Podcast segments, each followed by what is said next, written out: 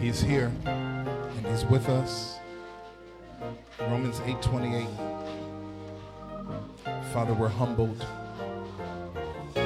by your presence. We're humbled by your weight that is upon us. Thank you for your glory and your all-consuming fire. Thank you. Thank you. Thank you. Thank you. It's fire. I'm going to teach this. Let's try to pick this up and just get through this very quickly. Romans eight twenty-eight is a scripture that we've been using as a theme scripture for this message called The Glory of the Saints.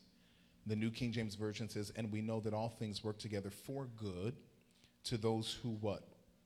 Love God. So that means that God has a special classification of people where he makes a distinction in how their lives have to pan out. Am I in this scripture? Romans eight twenty-eight, make sure you're reading it so that you don't misunderstand it. God is making, in this text, a division between those that all things have to work together for the good of and the ones that all things will not work together for the good of. Those who love the Lord and are the called according to his purpose have built within the dynamics and the infrastructure of their relationship with God a clause that says no matter what transpires, God has to make sure that all of his agencies employ it for your good. Are y'all hearing that? Okay? Doesn't mean everything's always going to be good. It means that ultimately the objective of everything, even when it's bad, is that it has to produce a good result. All right? Someone say the special class of people. Those who love him and are the called according to what? That's another level of specificity. Okay? Because there are a lot of people that are called according to their own purpose, and nothing will work out for them according to this clause, because it only works for the good to those who love the Lord and are the called according to his purpose. What was God's issue with the prophets in Ezekiel, the thirteenth and the fourteenth chapter? He didn't even call them false prophets in that text. He said the issue was, I never sent you. So he acknowledged that you were a prophet. He acknowledged that you're prophesying, but his issue wasn't that you were prophesying or that you were a prophet. The issue was, I never commissioned you. I didn't send you. So those prophets in that text are not operating according to his calling and his purpose. Right? So he makes the classification. Say, I love the Lord. I love the Lord. And I am the called according to his purpose. Everything that God does in creation, everything from eternity into this world, has the worship of the Lord Jesus Christ and the best interest of his people as the objective. Somebody say the worship of Jesus Christ and the best interest of his people. Those are the two objectives of every dealing of God in the earth. Somebody say amen. To acknowledge this, you have to also acknowledge that he is the Lord over all of creation, and not just the Lord of the church or your particular side or part of the church. That means that God loves people that you detest. It means that he's going to be kind and merciful and good to people that you can't stand, because he is the Lord over all of creation. Somebody say amen. And so we have to mature. We're dealing with sonship. We're dealing with the glorification or the glory of the saints. We have to deal with, Deacon Keith, the reality is that God doesn't necessarily bow down to our pet peeves. There are nuances and things that we like or dislike, but that doesn't mean God agrees with it. Am I, am I talking to mature sons? All right. So when you recognize that he's the God over creation, you can start to operate and live your life on a higher plane or in a higher realm, because you're not waiting for God to violate his own character to make you feel good. God don't have to destroy people to vindicate you. He can forgive them and make them see they're wrong and change them. Because the greater objective is not that God got them. The greater objective is their confirmation and transformation into Christ's likeness. I, this is, I know this is for the mature. I know, I know, I know, because you're still waiting for God to get them. You still got their picture on your wall, and you just, every day you walk by it, say, God, get them, in the middle of your tongues. Bereko shikana, not get them. No, no, no, no, no. Maturity says that God is a God over all creation, and he loves them just like he loves you. Yes. Am I still here? Yes. Am I teaching all right? Yes. Okay. But we have to also realize, and this is something that we have to, now watch this, because we're dealing with evangelism, and Pastor Kears says something so profound about this, and it shook me to the core. Now, this is how I have said it, and he brought another level of understanding to it. I have always said the thirty-second prayer does not save you. How many people have ever heard me say that? I said the thirty-second prayer doesn't save you. People come to this altar, they repeat the thirty-second prayer, and they go into hell. He said that true salvation, watch this, has to be a miracle that is the inner working of the Holy Spirit upon the heart of the person to bring them to repentance. That's such a powerful thought, because it means that when we are evangelizing, the soul of the person is not our obligation or responsibility. We are only obligated to present the gospel. The work of the Holy Spirit will decide whether or not they actually accept him and become saved. But here's the, here's the other side of that. Are y'all ready? Everybody doesn't want your salvation. Can you be okay? God, oh, God, help me, because we're, de- we're dealing with mature sons. Can you be okay with what God is okay with? Can you be okay with the fact that God knows that there are people on the planet that will go to hell because they will never accept his sacrifice? Now, that's not for us to judge and decide for ourselves. Somebody say amen. But we have to be okay with realizing that there are people who don't want him. Come on, I'm helping y'all. I'm helping y'all. I, I'm giving you people that are involved in ministry. I'm giving you fuel for your sermon. I'm giving you prophets fuel for your prophecy. Don't prophesy to people like you think everybody is going to have the same destination as you, because that's a voice you have to filter out in your prophecy. God says it's going to be greater. No, it's not. They're going to be stuck in that rut for ten years because they're rebellious and they're full of sin and they're not going to change. See, they don't like they don't like my kind of prophecy, because I come in there when I'm standing under that, under that prophetic anointing. I say, God, tell me what you really see.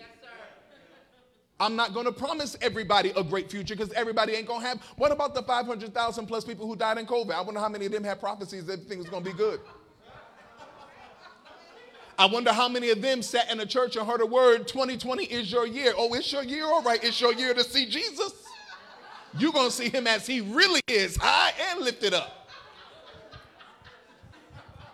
They went into twenty twenty with their slogan that God said and he hadn't said. That's why I'm not under the pressure to have a slogan every year. Because some years he'll say this is the year of destruction. Don't call it that.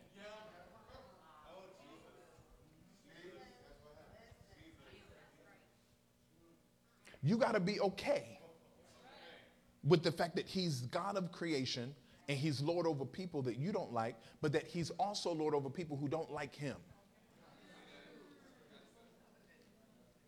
Watch this. Well, let me let me I'll give you the scripture. Matthew thirteen and fifty-eight says this. Watch this. Jesus could not do many works there. Why? Because of their unbelief. Now listen, watch this. It did not say he chose not to. It said he could not. Y'all better get this. It means, watch this, Prophet Donna, that the sovereign will of God is not the most powerful will in, in, in creation. It means the human will is. Because God can be in the midst of a people intending to do something, but if they are people of unbelief, it ties the hands of an omnipotent God. So what does that say to me? It began to talk to me about the responsibility that we have as people of faith to really believe what we say we believe. Lord, help me please get this out the way that I heard it. Because if we are people of unbelief, even when God comes in our midst, he can't do what he said he's going to do. So we'll die thinking the prophet missed it, thinking God missed it, and the reality was our unbelief was the problem all along. We never gave God the environment to manifest what it said, what he said he intended to manifest. Jesus could not work miracles because the people refused to believe in his power to work miracles. So what is it that you don't believe God to do that he's in your face trying to do?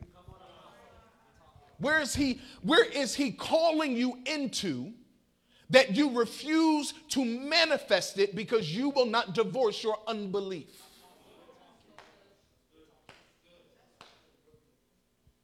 Where is he telling you to walk out into and step on, uh, step out in faith and manifest it and be it and, and, and, and glory, be, become glorified in it and, and bring him glory by doing what he called you to do, and you won't take the first step because of unbelief? See, unbelief says, I can't believe you. Disbelief says, I choose not to believe you. So he said, Lord, help my unbelief. Give me some unshakable proof so that my unbelief is silenced. That means you got to, come on, that means that you got to get out of the pool of unbelief and get into the realm of the seek. Because if I'm asking him to help my unbelief, it means, Prophet Trendell, I have to be positioned to watch him do something so that I can believe. Stop nursing your wounds of unbelief and get out somewhere where you can see what he's doing. Ephesians four ten says, he who descended is also the one who ascended. He, we talked about this Sunday. He descended. He went into the belly of the earth. Somebody say, he who descended is also the one who ascended. This scripture, Ephesians four ten, says that he might fill all things. Somebody say, fill all things. In the Greek, the word plerou, it means to bring all things to maturation. So that means, Minister Melissa, that Jesus's objective is always, y'all got to hear this, you got to get it, so that you can discern better when you're stuck in a rut and it's your fault. Because if his, if the one who descended is also the one who ascended, and the intention was so that he could fill all things, plerou, bring all things to full maturation and consummation, it means that his objective is always working on you and your life experiences to bring it to the utmost level of maturation. That means that there's no stagnancy in God when you're working this principle. Those who love the Lord and are called according to Are the called according to his. That means he is committed to you to bringing all things to the highest level of maturation possible. He's going to bring your love life to the highest level. He's going to bring your love walk with him to the highest level. Are y'all listening? Well, how does he do that? He's going to show you all the areas where you don't really walk in love. He's going to bring your forgiveness walk to the highest level. Well, what he's going to do, he's going to show you all the unforgiveness that you buried down in your heart. He's going to bring, watch this, your anointing to another level. How he going to do that? He got to show you your false anointing. Oh, there's false anointing in church. Rebellion is as the sin of, what is witchcraft? It's the misuse of power. It's the perversion of power. Witchcraft is the perversion of power. What is power? It's authority to influence. So who's influencing you by witchcraft power? Because they don't have authorized power. I'll wait. I'll let you figure it out. Every witch doesn't have a witchcraft coven. Some of them have a Bible. Some of them have anointing oil, and they're laying hands on you with the oil. Stubbornness is as the sin of idolatry. So you can't be stubborn and serve the real God.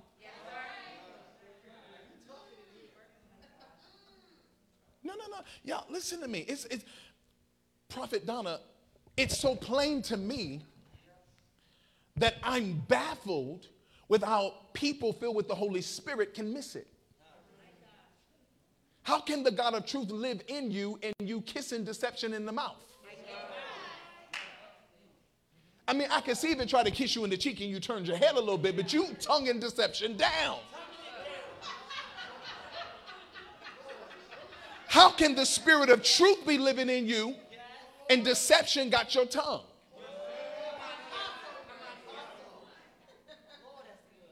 What did God say in his word? That, y'all salvation don't work like that.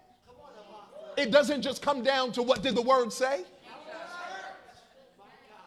No, no, no, no, no. That's a real question. I want y'all to really answer. Does your salvation work in a realm where everything is decided by what the scriptures have already said?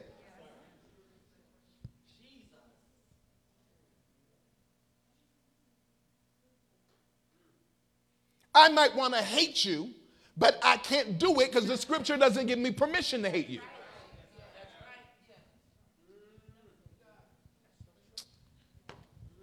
Y'all just sit here. I could really stop right now. That's enough to think about for the next seven days. And to make adjustments in your life for where the word of God doesn't have the final say. Your attitude has the final say. Your family pathology has the final say. Your personality has the final say. The way you tell everybody off has the final say, but not scripture. So if we don't live by the scripture, if the scripture doesn't have final judgment on earth, how do we think it's going to have final judgment when we cross over into eternity? You want the scriptures about salvation to work, but you didn't work none of the scriptures about forgiveness and living on the life, living this life. You want to get in his presence. But Lord, I, Robokia, I prophesied in your name. Lord, I cast out demons even in your name. Your name has so much power. I built an, an, an entire deliverance ministry. Deliver us dot com. We cast, we were counting demons, Jesus. We cast out one point two million demons because we hit a couple of legions on the way. And he says, depart from me because I never knew you. Your nature never became one with my nature. Your nature was never interwoven with my, see, this is, and this is where it takes you, you got to be mature because you got to be willing to admit when stuff is hurting you. And can I use my vernacular? Can, am I free enough to say when stuff is pissing you off? You got to be able to tell the truth, and then you got to look truth in the face and say, I worship in spirit and in truth, so truth is not unfamiliar to me. Now, truth, what are you working on in me now? Because I can tell you how I really feel. Now tell me what you're really doing. Because his intention is to bring all that he may feel all things, to bring all things to consummate maturation. He's not going to leave me right there knowing that I still got a little bit of, I'm going to knock you out in me. Not on, not on the path to glorification. So he's going to put you in situations where all of the same buttons will be pushed. All of the same emotions are going to rise up. All of the same words are going to come to your mouth. But he's going to expect you to respond different.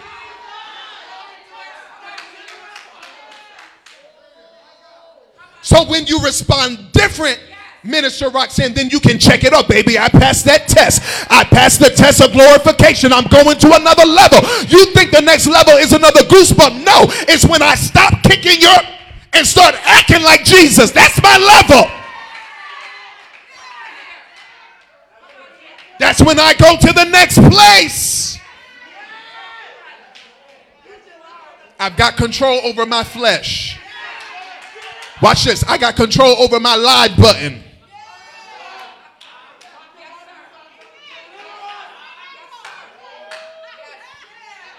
Because the twenty nineteen me will go live in a minute and tell the whole region off. But the post-pandemic me is working on glory.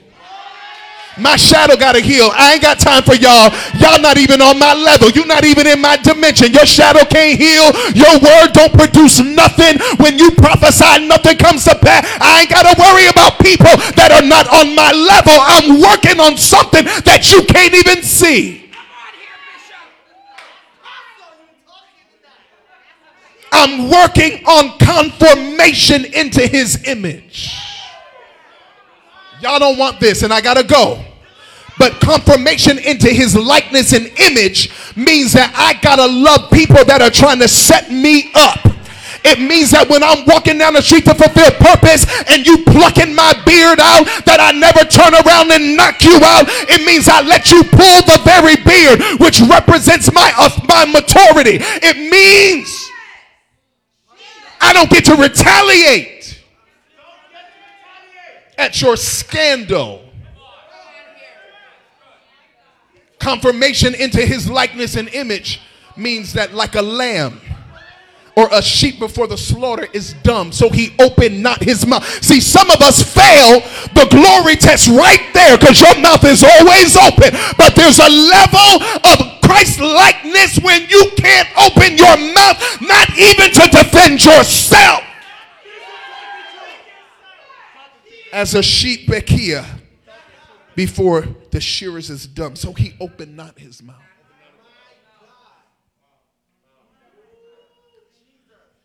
What do you do when one statement is enough of a defense to shut down all of the haters and God won't let you say it?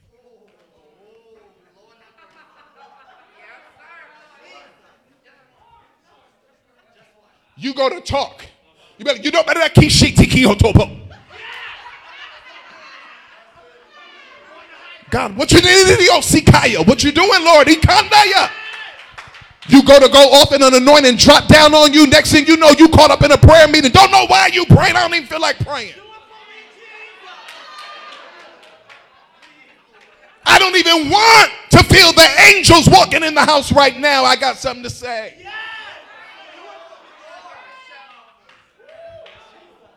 He says, are you willing to be conformed into my image? Because you can only be glorified with me when you can suffer with me. Y'all listen, let me, I gotta stop. I, I, I didn't get to none of these notes. The, listen, y'all, listen, listen, listen, listen, listen, listen. Sit down for one second so I could just get my, my thoughts together. Listen, listen, it's gonna cost you. Y'all, no, no, no, no, no, no, no, no, no, no, no, no, no, no, no, no. No, no, no, no, no. True power in God is going to cost you. Now, you got to determine what kind of power you want. Because there's soul power that can come in and rip a room up and go right after that service and get as high as a kite and drunk as a skunk and sleep around the old front door. I mean, it can sleep all the way around.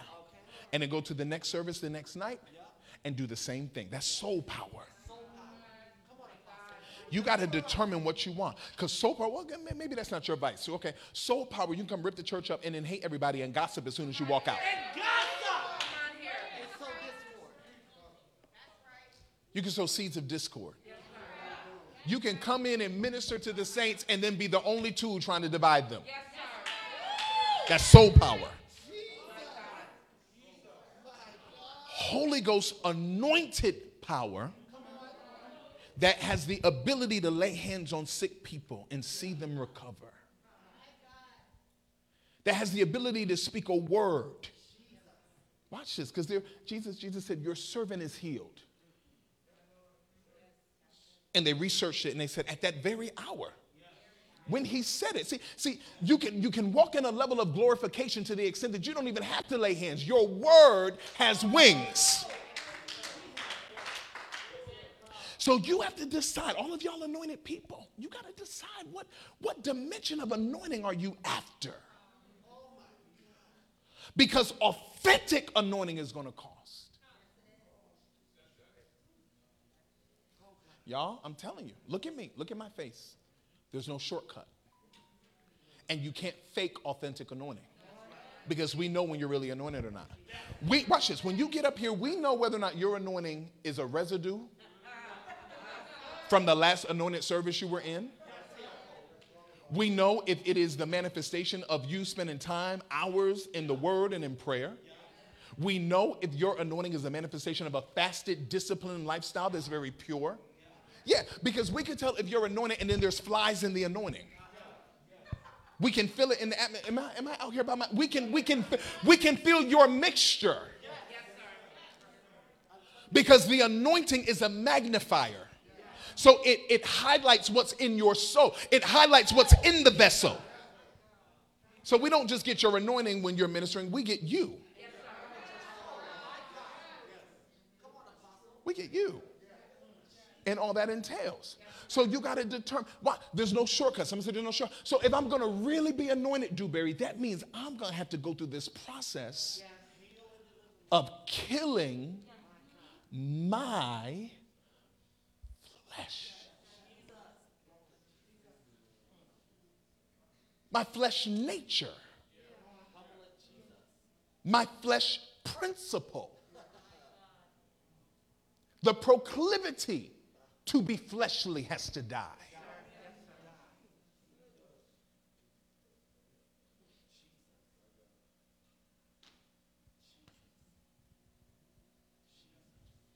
I had to apologize to some people. I said, I'm so sorry that I'm not the perfected pastor that you would have hoped for. I said, I'm sorry that I didn't reach the plateau of perfection soon enough for you. I said, but my record is in heaven. And the sovereign Lord who judges Israel knows my heart and intention towards him and his people. And I said, as long as I'm in this process of maturation and perfection and my heart is towards him, if he stays with me, then that's enough of an incentive for me to keep going. See, see, some people, watch it, because anointed people, it takes time for us to pay that price. It takes time to pay that price. It, it, it takes time for the harvest of them last seeds that you sowed to, to, to sprout up so that God can measure your new response. Some of y'all jump ship before you, you, you, you miss your next season of measurement. Because you jump out of the process before the appointed time. Not about trying to keep church members. Y'all, y'all, people miss it. They just, they just, they, they, they, they hear a voice, and they believe the voice, and they change their lives based on the voice. But we can't find the voice in Scripture. We can't find no scripture to validate what you heard and believed.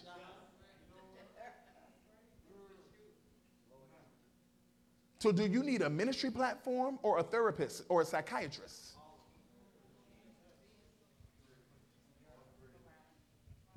Do y'all ever watch people on, on social media and turn the volume off? Didn't I tell y'all to do that before? Watch them. It looked like a bunch of madmen. It looks like a whole bunch of people having psychotic breakdowns. You ever watch? I, pro, go home and do it tonight. And I don't mean Kobe Mitchell.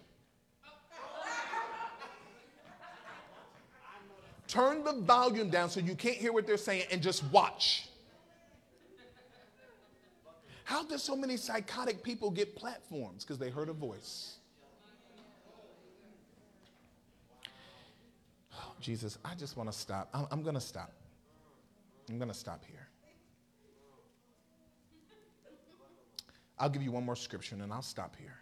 This is just the introduction of this fifth part of this series that was actually only one message.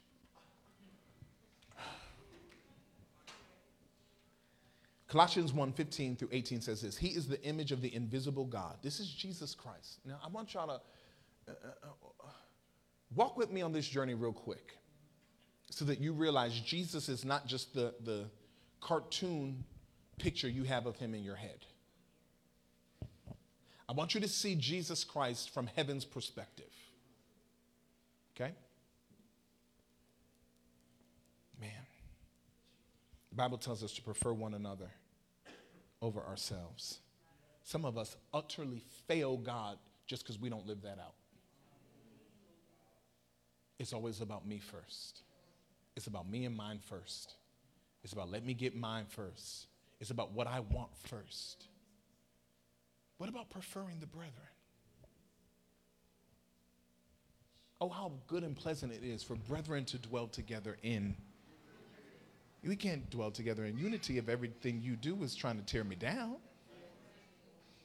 How are we going to be unified? And I know you don't like me. I said to my wife, I said, I got tired this week. I did. I got tired this week. I told Prophet T too. I got a little tired of humanity. You ever get tired enough that the whole human race? Yes. Is, okay. Yes, sir. Yes. The whole race. If you identify as human, you are a part of the humanoid species. So the humans are bothering me this week. I said, how could people in ministry be so disingenuous? How can they be so two-faced?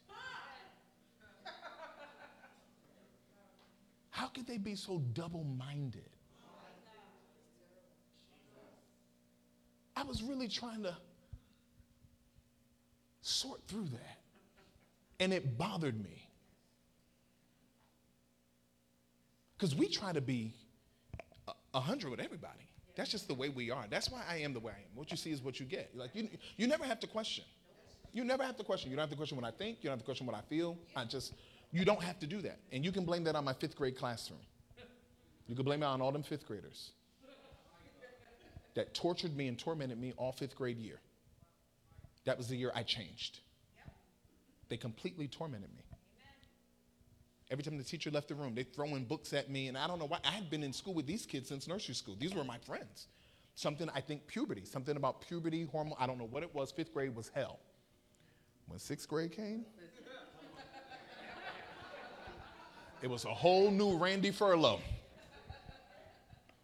I think I got kicked out by November. Went to troop. Miss Sperry left the classroom crying. Miss Peachy left the classroom crying. I was in Miss Russo's class. I started a sixth grade walkout. Whole sixth grade. I said, y'all, let's go. We revolting.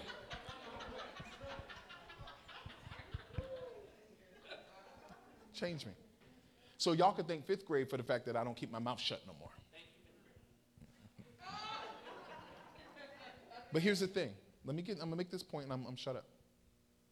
We try to be one hundred percent with everybody so that what you see is what you get. You never have to wonder. You don't have to question. If we love you, we love you. If we're working on it, you know we are.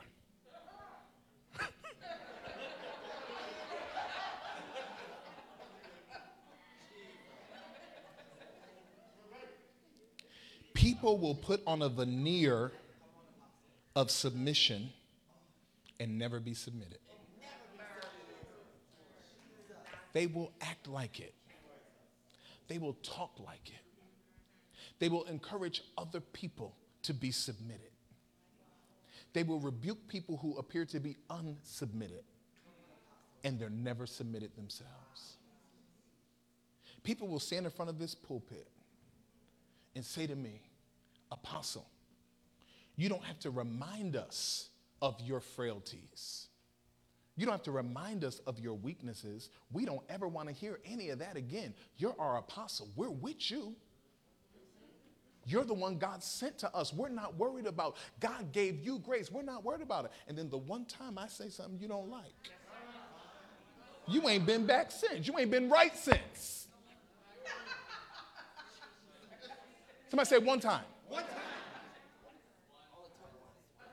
And they misjudged the one time.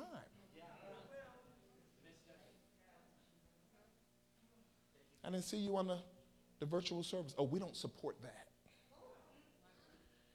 That situation you had yesterday on Facebook Live, we don't support that. We can't have nothing to do with that, so that's why we weren't present.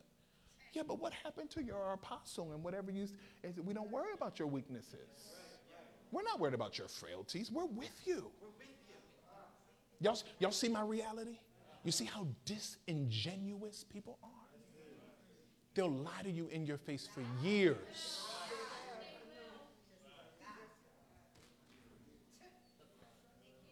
Rebuke everybody. Go hard. That's right. That's right. If you see anything in me, tell me. From this pulpit. This one. Don't make me go roll the glass one out. Tell me, because my salvation at stake. Tell me if you see something wrong. Okay, I see something wrong. We ain't seen you since that one conversation. You see? Confirmation. Listen, I'm done. Play something, please. Confirmation into Christ's likeness means you got to suffer what Jesus suffered. Huh? you got to go through what he went through. He had to pour into Peter knowing you're going to, the first chance you get to deny me, you're going to do it not once, not twice, but three times. The first opportunity you get to throw me under the bus. You're the only one I trusted to come out of that boat and walk on water. I pulled you into my dimension because you didn't have one. I pulled you into my level of prayer. Peter, James, and John were the patriarchs up here. You didn't even know that dimension in prayer existed, but I brought you to the mountain and said, come see where I pray. Moses and Elijah showed up. Peter, the one that had the revelation about the Christos, none of the other twelve had that revelation. You're the only one who could see. Flesh and blood didn't reveal that to you. My Father had to open your eyes to see that. You're moving in a revelatory dimension that surpasses the other apostles. But the first time you get to turn your back, you're going to do it three times. Thomas, you're going to doubt the resurrection power that you've seen displayed? Yeah, I could go on and on. So confirmation into Christ's likeness, beloved, is it's not peaches and cream. It's looking at disingenuous people in the face and loving them anyway and ministering to them anyway and doing it from a pure heart anyway, knowing that you're thirty minutes away from one of your chief disciples cutting a deal with Satan that's going to cost you your life. A chief. He administered the finances. He dealt with the treasury. He dealt with Jesus' economy.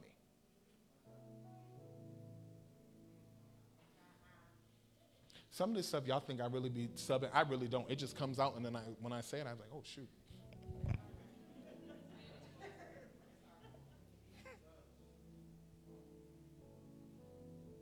I'm done. It means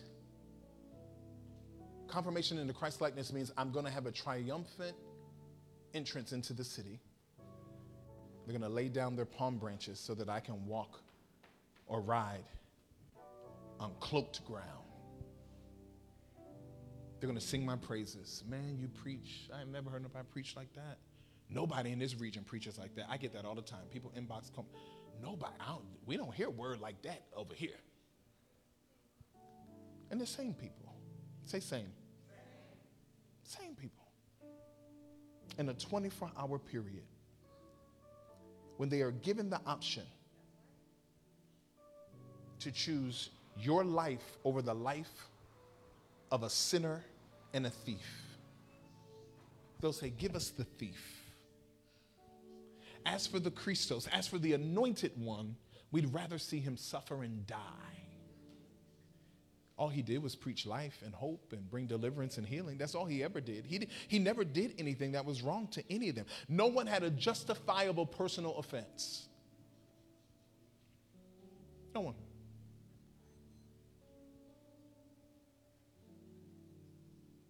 They had the revival one night. The next day, the same throng is demanding for him to be crucified.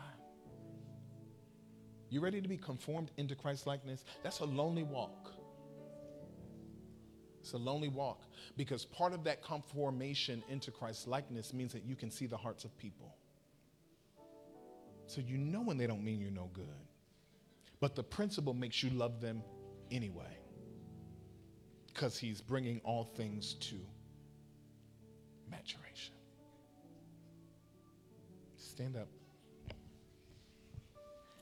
Maybe next week I'll get to my notes.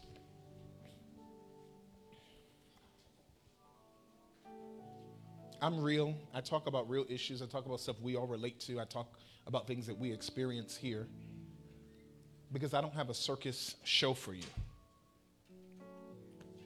I have real life. And everybody, hashtag we doing life together. Well, sometimes life hurts and sometimes life sucks.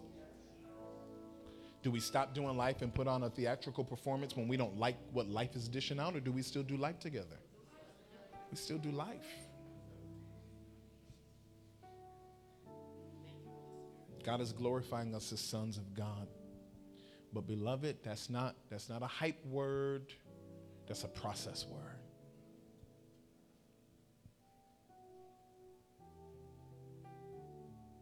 Some of you, it'll cost your whole sense of identity.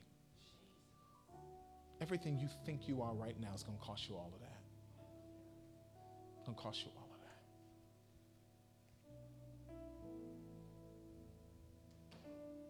It's going to cost you your discipline. It's going to cost you your relationships. It's going to cost you how you spend your time. So you got to decide. Real anointing, authentic anointing, conformation into Christ's likeness, being tra- changed and transformed into his image, being glorified with him according to John seventeen, or just being a meager Christian with soul power. What is it going to be? Prophets, either God is telling you his secrets or he's not. So once I discovered that there's a realm where he is revealing secrets, I want to know what to do to get in there and stay.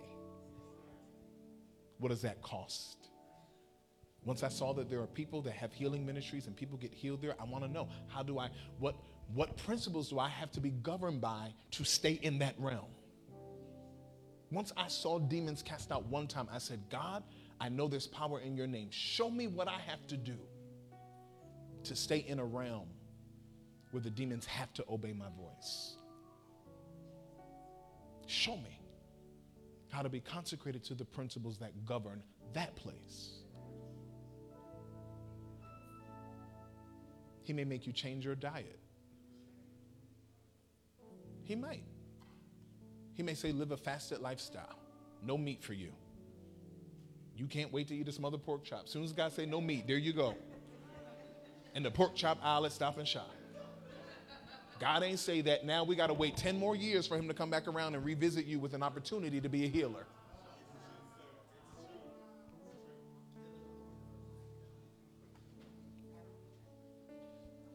Father, we thank you for the spirit of truth in our house. Protect this house. Protect these people. Protect their hearts. Protect their minds. Satan is mad. He hates this house. Jezebel is mad. It hates this house. Death and hell would like to destroy this house. Antichrist wants to infiltrate this house. But Father, we are those who have been washed in the blood. We've been redeemed. We are saved. We are filled with the Holy Spirit of God. We are anointed. And so I ask you, because we built this church on the foundation of Christ, on the word of God, and on prayer, that you secure our people, secure their minds, secure their hearts. Let them not be deceived by the trickery of the enemy. Keep their eyes open, free of offense.